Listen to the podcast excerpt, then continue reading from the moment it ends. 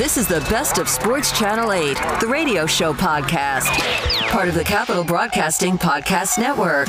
Now, here's the best of today's Sports Channel 8, the radio show. Josh Goodson, the first thing that you can talk about before you pick up lunch today is Duke basketball. Losing a couple players from their roster, not totally unexpected. The first was Duke's Tre Jones announcing he's going pro. He was the ACC Player of the Year and the Defensive Player of the Year. The third team AP All American Tre Jones announced this weekend he's going pro. Josh, my question for you is you know, when we do NBA comparisons, like, oh, this guy, he plays like this guy that's currently in the NBA or this guy that we used to. Is the only NBA draft comparison we do for Tre Jones Tyus Jones? Like, that's it, right? He's got to be compared to Tyus Jones. Unfortunately for him, I think you're right, Hayes. And it, well, the good thing is, is that Tyus Jones has actually worked out well too in the NBA, right? Like, if he had not worked out or had not been playing well, we would be sitting here comparing him to someone who is not good, but at least his brother's playing well, right? Yeah, he's a, a solid backup point guard. I think could potentially blossom into a um, a starting point guard, but average about eight points, four and a half assists per game. And yeah, I think that's we'll talk more about Brian Geisinger. He knows kind of how to place those guys, but I think certainly um, a solid backup point guard and remember, when you talk about backup point guards, starters are guys like, you know, Steph Curry and Kemba Walker. Those are starting point guards. I see Tre Jones is sort of one step below that. Could could be a starting point guard if, if an offense had enough things around him. Obviously, a strong defensive player, uh, but most likely going to start out as a backup point guard uh, in the NBA. Um, there was no like. Obviously, the the year was interrupted it's going to be weird how all these announcements are going to be made, but like nobody was expecting Tre Jones to come back that you were hearing. Were you, Josh Goodson? Uh, I don't think so, especially because he was the guy. Wasn't he? He was there last year, right? Yeah, yeah there was talk. It, it, was like, and I think it's one of those things where if guys usually, if guys make that decision where they can come back and and like improve their stock or, or whatever they do, very rarely do we see them stay for another year. Yep, and if yep. they do stay another year, then things just went terribly wrong exactly. the year that they ended up staying. So I, I, don't think. I mean, I'm sure Ben Swain can, can, you know, can tell us more about it in BG, but.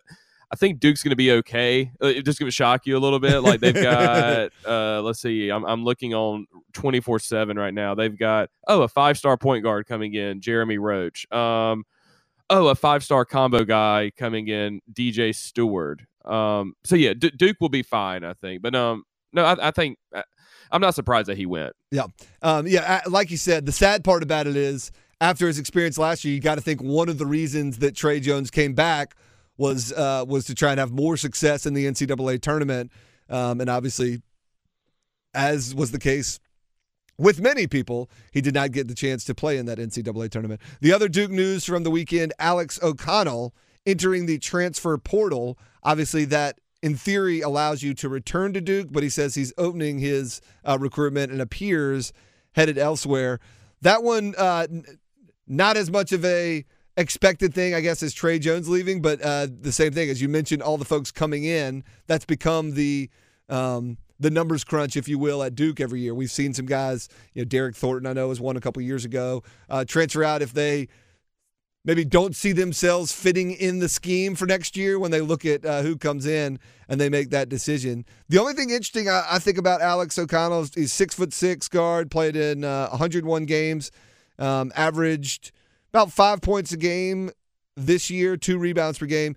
Uh, Duke this year saw some guys get some bench time. I mean, late in the season was Justin Robinson. Jordan Goldwire is a guy who, you know, was not recruited along didn't have the same headline buzz as the five star guys, but has worked has worked his way worked himself into being a regular starter, regular contributor. There's part of me that would think maybe Alex O'Connell would see that and say, "Hey, maybe there is a place for a third and fourth year player here who knows the system and plays hard." Um, but but again, it is a numbers game, and Alex O'Connell maybe still wants to to prove to people that he has uh, pro potential and would like to go somewhere where he knows he'll be, you know, getting 30 minutes and whatever it is, 10, 15 shots a game. So, any surprise for you there at Alex O'Connell leaving? Uh, no surprise on Alex O'Connell leaving, but but Hayes, you're you're leaving out the biggest story of the weekend. Duke did not get Seth Towns from Harvard. it's okay. The grad transfer Seth Towns. You know, this He's the best. He was he was ranked the best grad. I mean, come on, The- like he's right, the best this- grad transfer. Who cares? we need to have a new segment or staple of the show called is this actual sports news or is this only sports news because we don't have sports right now? Because yes, Seth Towns was talked about as if he were like the next Zion Williamson. They're like, he's going to announce where's he going to go? Is it Ohio State? Is it? and I was like, who is this guy? And, and he's coming from Harvard. He can't be that good. I have no doubt that he's great. But I'm with you. We need to have a running segment. Is this actual big news or is this just big news because we have no other sports news? And the first thing we need to do is come up with a better title for that segment because that's way too long. but I but I'm totally with you in the wait a minute, wait a minute, wait a minute. I know that Sports Center just did a 10 minute segment and teased this in the lead, but is that actually important news? Or is it merely because you guys didn't have anything else going on? I suspect that might be the case with Seth Townsend, who uh, that you- you're telling me that Coach K wasn't, you know, apoplectic and breaking things because he didn't get Seth Townsend, a la Harrison Barnes. It, it didn't go down like that. Yeah, I mean, maybe Coach K's lost a step. Like that. That's the only thing I can think. If he if he can't can't secure Harvard grad grad transfers, I mean, come, this is ridiculous. Yeah. Elsewhere in the ACC, Elijah Hughes of Syracuse declared for the NBA draft. Um, all Elijah Hughes needs to Oh God, Elijah Hughes. I mean, Syracuse might go 0 and 34 next year, according to Syracuse people, because Elijah Hughes is the gift of basketball. And that's all we were told whenever NC State went up to the Carrier Dome and beat Syracuse. Well, they didn't have Elijah Hughes. Well, that is it. it did Who help. cares? He was. Oh, the- whatever. Dives for the end zone. Touchdown, Wolfpack. it was it was their uh, he was their biggest piece, piece of offense. The other thing that you need to do uh, if you want to get the most out of Elijah Hughes is um, before every game remind him that he wasn't. I forget what it was. They Dan Dakich kept referring to it. It was either that he only got seven votes for ACC Player of the Year, or like wasn't high enough on the ACC first team All ACC. Because as he and Syracuse were thrashing UNC in the ACC tournament game, I guess the final ACC tournament game to be played this year, they just kept talking about how Elijah Hughes felt disrespected, and that's why he was going off. So whoever drafts him, just make him feel disrespected, and you'll get the most out of Elijah Hughes. Um, that is some of the ACC news. Other big news, things that you can talk about while you pick up lunch, is Canada dropping out of the Olympics. Now, that might not. I yes. Are you laughing just because I said that's big news? No, it was just. Uh, I think it's. I think it's the right move, and I think they're they were just like the first person to like to do this, just to get almost to get out in front of the story that's eventually going to happen. But yes. I heard it, and I was like, does Canada even win medals at Right. the Summer Olympics? Like, and maybe they do. Actually, I should probably. They probably do. Actually, let me let me they're, look at this. they're big enough that they win some medals. But no, uh, to your point, the International Olympic Committee has said they are giving themselves four weeks to come out with an official decision on this 2020 Olympics. And they have said that cancellation is off the table, right? Now, they say Yeah. this. However, I've learned a lot in the past week or two weeks, Josh Goodson. And one of the things I've learned is don't take anything off the table. Anybody who says we won't be ta- we won't be canceling, we won't be postponing, they may not know what's coming. So I'm not taking canceling off the table, but the International Olympic Committee apparently is. But this is almost the equivalent of the ACC tournament. You know, when Swofford was weighing a decision to make, but then all of a sudden one of the factors was, hey, Duke just called and they said they're not coming and they're not playing at two o'clock. That's what Canada just did, and that's what's going to happen to the International Olympic Committee. Now, to your point, Canada is not Duke basketball of the ACC, right? That would be like the United States or Russia or Germany. They would be a more power player calling the Olympics and saying we're not coming. But Canada is not a nobody. I'm putting them as like maybe the the pit of the ACC. I was gonna say the Virginia. Maybe Canada had- So I looked it up. Canada had 22 me- total medals in the Rio Olympics, four golds, a lot of bronze medals. So Where did, not- where, did mean, that where did that place them uh, in 20th, right ahead of Uzbekistan as far as golds and Kazakhstan. Yeah, I think Virginia may be giving them too much credit. I think they're pit. They're big. They're big. They matter. They have people, but ultimately they're not like competing for the top spot. So yeah, Pitt called to the ACC and said we're not coming. So it it won't. The IOC won't cancel just because Canada does this. But the question is, are the is the tail going to now wag the dog? Are the countries going to tell the Olympics, no, you're not going to have the Olympics? Um, Canada have said basically they're not sending Olympians this year, but they would if they postpone until next year. So that's the next. It's kind of the last sports thing that we haven't seen move at all, right? Mostly because the next with the next one I, I guess we haven't seen move yet or would start to get into fall sports right Yes, yes, yeah. like football Yes. uh, to an extent or, or football training camps I know they just announced over the weekend I think that the NFL draft for a while there I believe when all this news was coming out they had mentioned that the draft was going to stay in Vegas Yep. like they were still going to host it in Vegas but not have people there but then I think they f- kind of realized uh, what's the point of having it in Vegas if you can't have the people. players there or people. So I think they're going to do. I think they're going to do it from a studio. Um, that's a report that's came out. It hasn't been official yet, but I think it's coming out today. Um, but no, you're right. Like I don't. That's about it as far as like sports that were scheduled to happen and then in the for, in the Between next spring and three to six months. Yep. Yeah. So we'll see what happens with the Olympics. I would bet on them definitely not happening this year. Um, we'll see. But again, it's, it's the Olympics aren't something you can just pick up and say, "Oh, we'll just do it a year from now." There's just a lot that goes on into it. But Where um who who has summer in like January? Can they move it to? uh, move it to a like Is a, a is it- South are they like a American country? yeah. That's Yeah, right.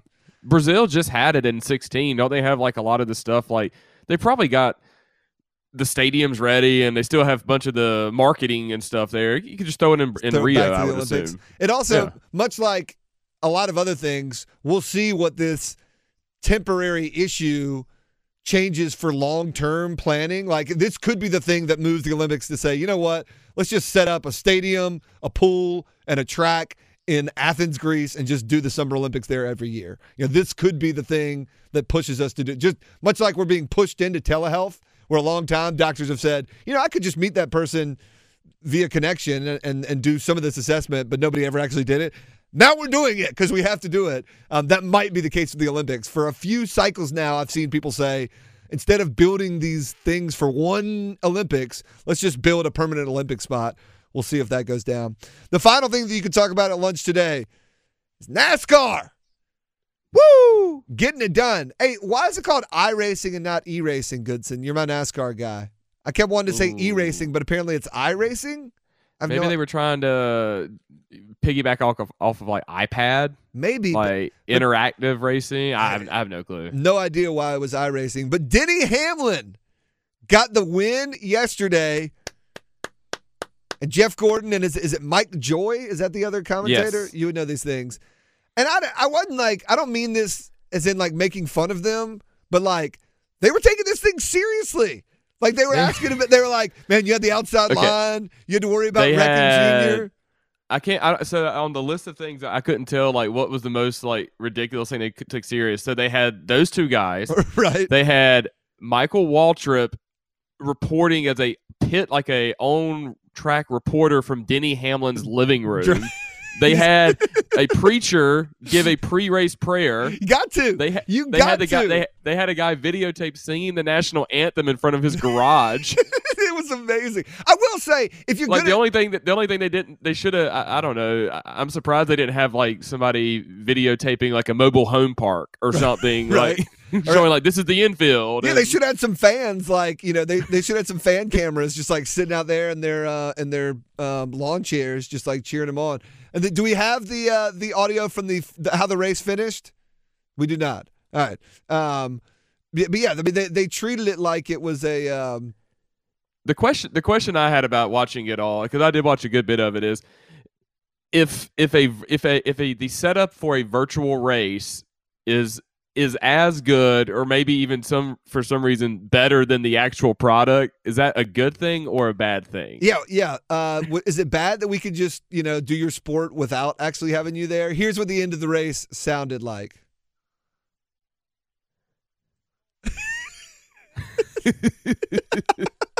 They all but come together, and the winner is Hamlin. Wow, what a race. Wow, what a race! Yeah, those fans should be cheering. They saw a heck of a race. what? Who? What fans are cheering? Well, the, the, the, and another thing, just like regular NASCAR, it's like Dale Jr. didn't win, but he had to be up in the in the in the front, Yeah, yeah, yeah. Yes. Because there used to be all the conspiracies of like, oh, Junior, you know, he's got to be up there in, in the top five or have a chance for Yeah, ratings. gotta get the it's like. Dale Jr. finished second. They so- interviewed Denny Hamlin after the the race, and he sound it was dead serious. It was like, "Man, you had that outside line on two and three. I mean, I won't I won't get it right, and I don't know the language. Did he list off? Did he list off his sponsors? No, that was the one thing that I felt was missing. And and the only other part, apparently they were racing for charity, and the winner had to like pay a charity a bit. So so they were like, Denny Hamlin, you win. Get out your checkbook. You got to write write a check. Like, wait a minute, you got to at least give him some token thing that looks like a prize before he has to give it away. Like, give him some trophy. But but yes, to your bigger point. If we can basically do this and fans are entertained and no drivers' lives are risked and they can just sit in their basements and do it, like, I, yeah, to completely echo your question, is that a good thing for your sport or a bad thing for your sport? it was interesting nonetheless. The other thing about uh, race cars in general, because you know the hardest thing with sports games is to make the movement look 100% fluid, like make arms and legs and heads move in a natural way. But a car, you only got to turn the tires, right? Everything else basically Yeah. stays the same. I, you know, I pointed to my girlfriend. I pointed out the TV to my girlfriend. I was like, "Yo, can you tell that that's a a video game?" And it, she had to sort of double take and look at it closely. I'm like, "Oh yeah." When asked specifically, "Can you tell the difference?" She could, but in just walking around the room when I had it on, she just thought she was watching a uh, a NASCAR race. So, Did she get mad that you were watching fake sports? um. She definitely did not get mad. the The issue definitely came. I, I may sometimes stay up later than she does, and my excuse is often that there are sports, and so Yeah. I did get asked what my excuse was when there were no sports, and I did not have one. So, um, yes, that is life without sports. Over the weekend, specifically on Saturday, I didn't really watch the games that were on Sunday. Those weren't as uh, appealing to me. NC State, UNC, and Duke were all aired in classic NCAA tournament games on CBS. They And all, Villanova, 2016. I, I no s- reason. I said I'm skipping Sunday. The question all three of these games had interesting endings 1982 UNC over Georgetown, 1983 NC State over Houston, and 1992 Duke over Kentucky. We will debate all three of these separately. The question today was 1982 UNC lucky or good when they won the national title? Here to defend lucky is Josh Goodson. UNC just getting lucky to win that game. What say you, Josh Goodson?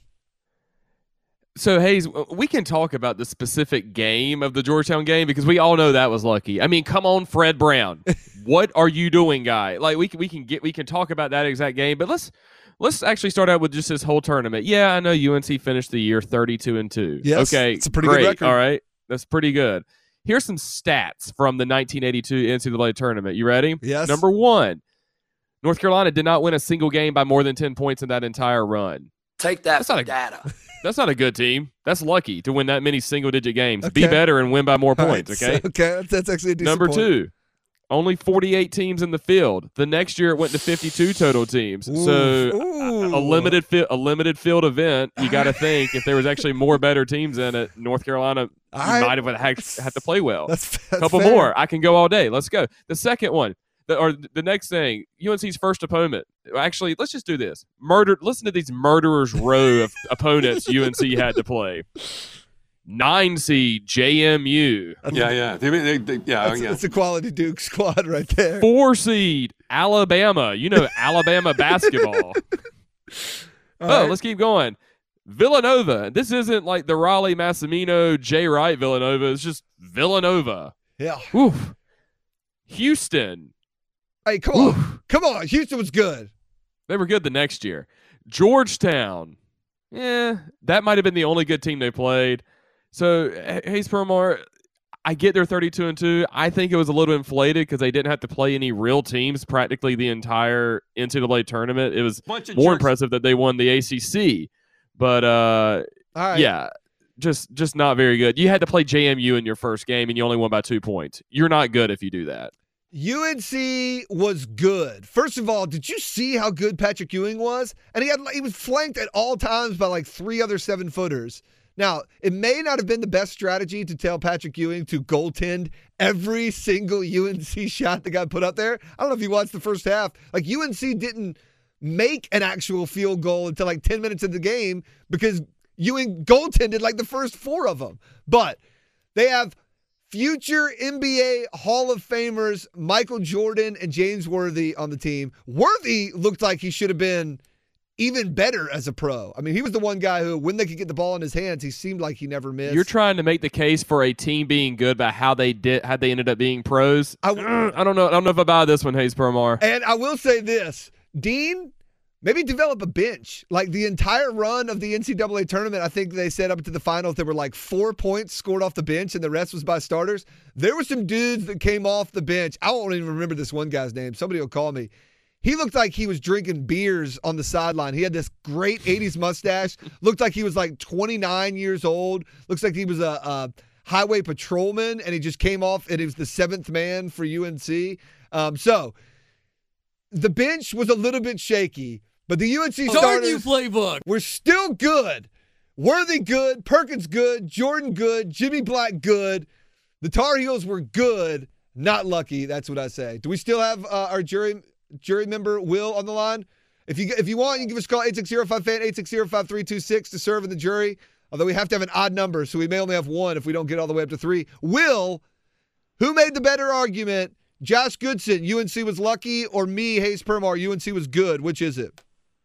I think that I think that UNC was lucky. Ah. Yes. Unbelievable. All right. Did you actually listen to the arguments or did you call in with a preconceived notion in your head? No, I'm I'm actually a big UNC fan. Okay. I think that UNC was lucky. You know, Josh just brought all the stats. I just don't think it was a well-formed argument that they were good. Will a self-aware Will- UNC uh, fan. uh, un- Whoa! unreal, Breaking but- news. Will you uh have done great work even though I lost. You nailed it. I mean, Josh brought more stats, had a good argument. And a UNC fan saying they actually got lucky. Hey man, we appreciate you listening to the show. Yeah, of course. The jury has spoken. He didn't say he loved the show. He didn't know that was a traditional part. You're, you, all, if you're new to the show, You still anytime have a you call a radio Will. show, you, gotta still have a chance. you gotta say love the show. Will. Hey, I, I love the show. Hey, guys. there he is. We'll do this every day. Was UNC 1982 lucky? Tomorrow it'll be 83 NC State, 92 Duke. I can't believe Josh Goodson just out argued me. I didn't really. They only beat James Madison by two.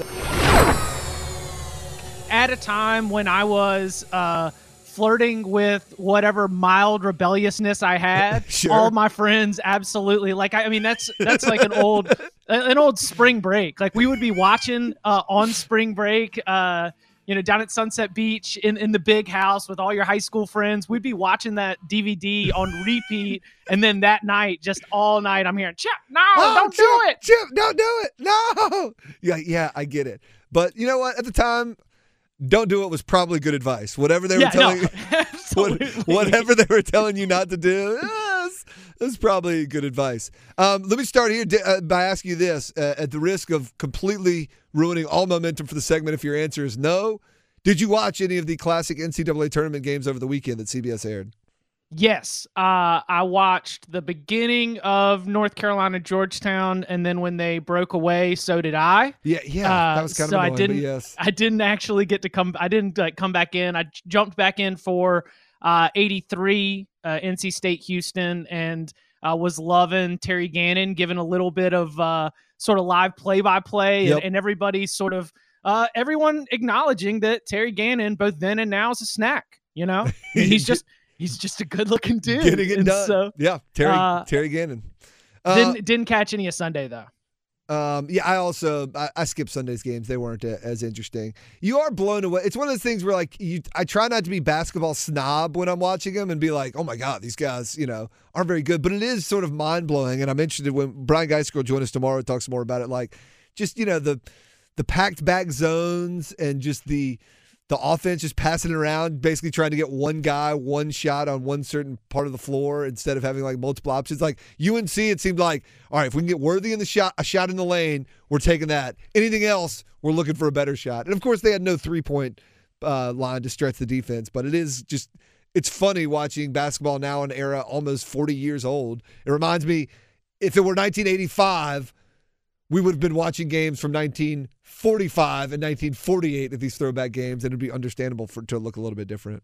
I loved in the pregame run up, uh, you know, w- watching all the high fives, and you Yeah, know, that was. I was like, Parker was right there with me, so we got like a lot of commentary on people watching in the crowd. We were looking at press row, and she was like, "It's where's the computers? There's nothing but notebooks and briefcases That's out true. there." Yep. but the this one uh I did not know, and I haven't studied the details of that 1982 championship run. You know, I don't, I don't haven't read any books on it. Sure. But in the pregame uh, previews, I believe Musburger said that North Carolina had gotten all of its scoring through that th- point in the tournament from its starting five, except for six points. Yep. Yep. I said the exact Six same thing. Bench points. Are you kidding me? Like that? The the way that we talk about uh, NCAA tournament teams now, you know, the way that the big story about that 2015 Duke national championship team, you know, uh, Krzyzewski's like writing the big number on the whiteboard. Like we would have been going crazy about the lack of depth. Uh, on that North Carolina team, and then when when Coach Smith did start putting in the subs, I was like, "Oh, I, I know exactly why there is a huge drop off in talent right now." like how, develop a bench, Dean. Come on, get some depth. But no, it was um uh uh, he's escaping my name right now. Buzz Peterson came off the bench and he looked like okay, he looked like a you know 19, 20 year old basketball player.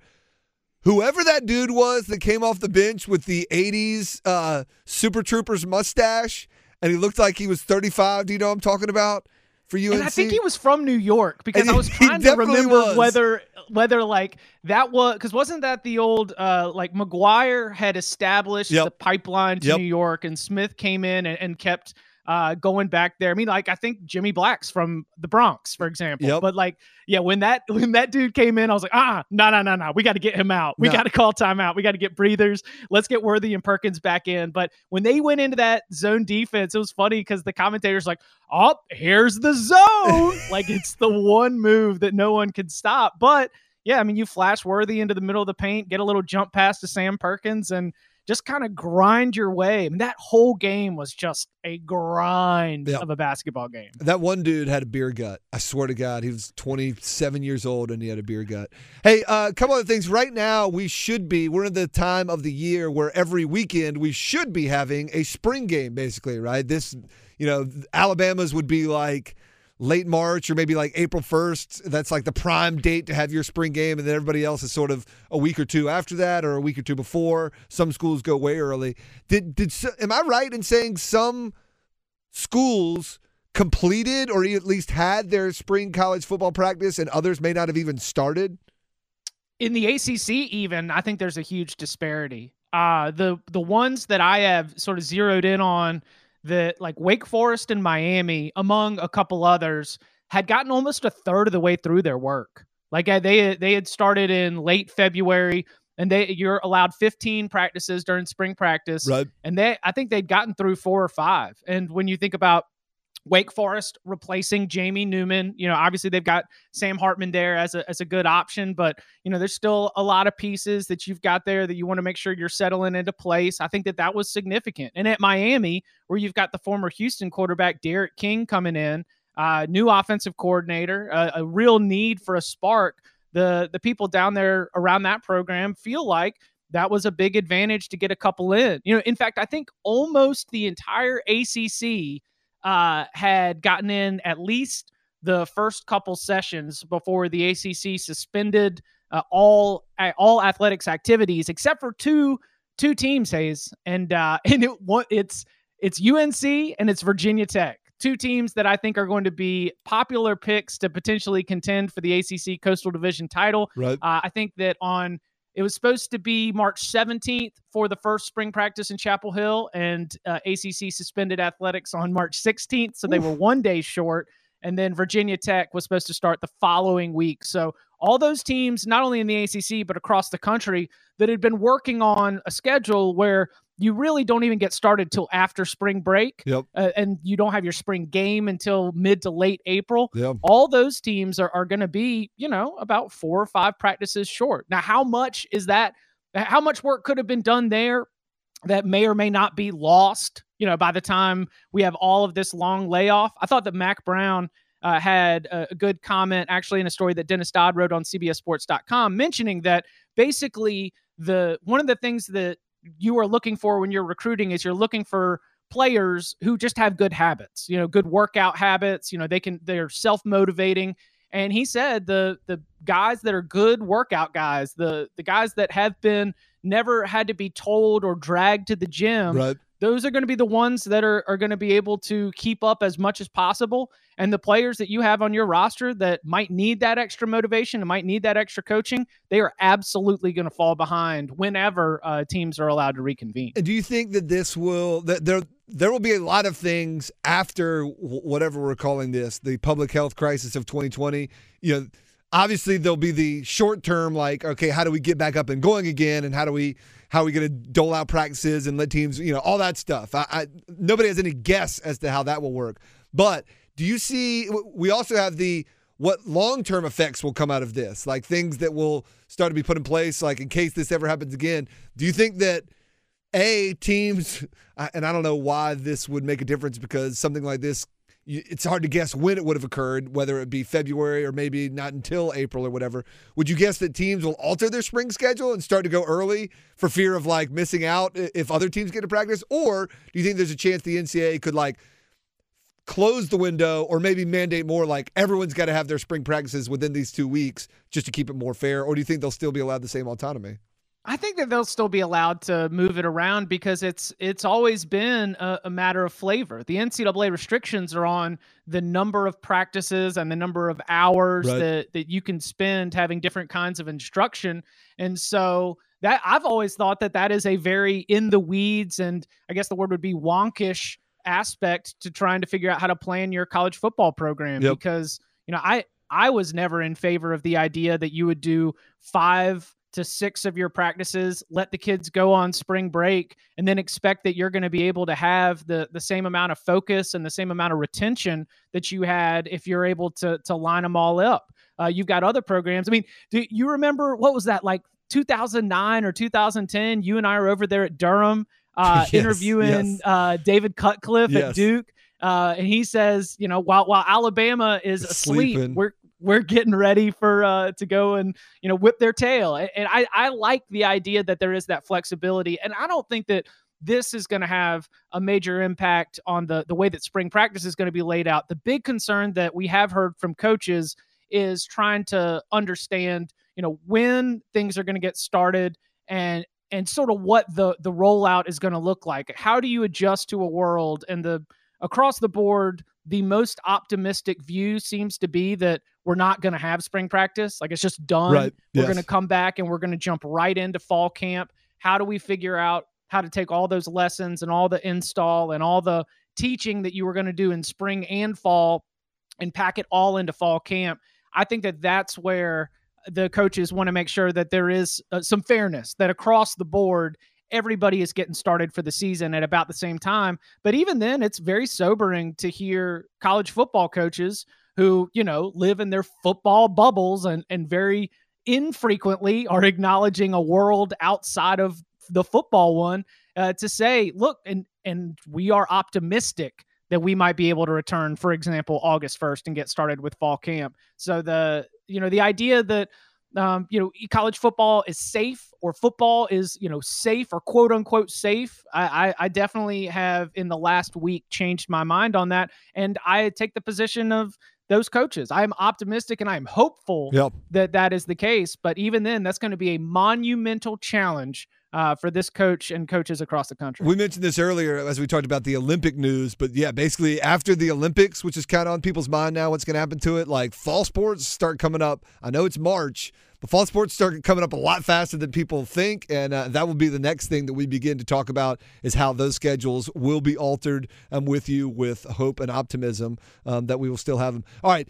Everyone tunes into Sports Channel 8 for the primary reason, the number one reason that people come to Sports Channel 8 is to hear us talk SEC quarterbacks. That's, I mean, we, you know, that's what we're known for. It's our bread and butter. We do it all the time. Quickly, Jarrett Stidham is basically the presumed starter right now in New England. They signed uh, Brian Hoyer. But my question to you is can Jarrett Stidham be an NFL quarterback? And more importantly, can he be the New England Patriots starting quarterback? Uh, or will they make another move? I think he can be, and I I look at him as somebody who I I thought fell short of expectations at Auburn, and um, you know he was he's one of those guys who came up on the recruiting circuit, and if you put him in an eleven on, if you put him in a seven on seven, or if you put him in gym shorts and a, a skinny little top, you put him in the elite eleven camp. He's going to look great. He's going to have all the throws, and he looked good at Baylor for the brief time he had before he got injured. But man, by the end of his time at Auburn, I believe, based on not no sourced information, but I, I thought he was a little bit banged up. So I do think that there's a limitation on whether Jarrett Stidham can be the a long term answer for the New England Patriots.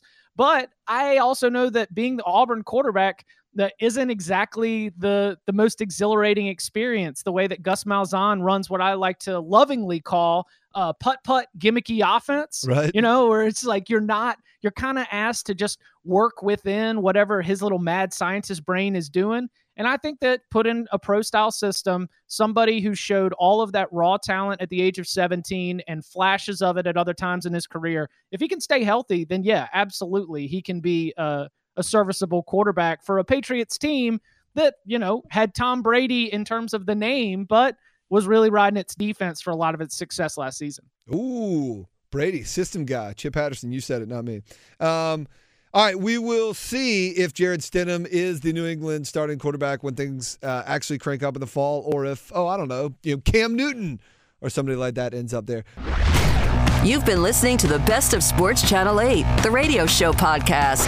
Don't forget there are many ways you can listen to this podcast, including streaming at WRALSportsFan.com, the WRAL Sportsfan app, and you can also subscribe for free at Apple Podcasts, Google Play, Google Podcasts, Spotify, Stitcher, Pocket Casts, and TuneIn.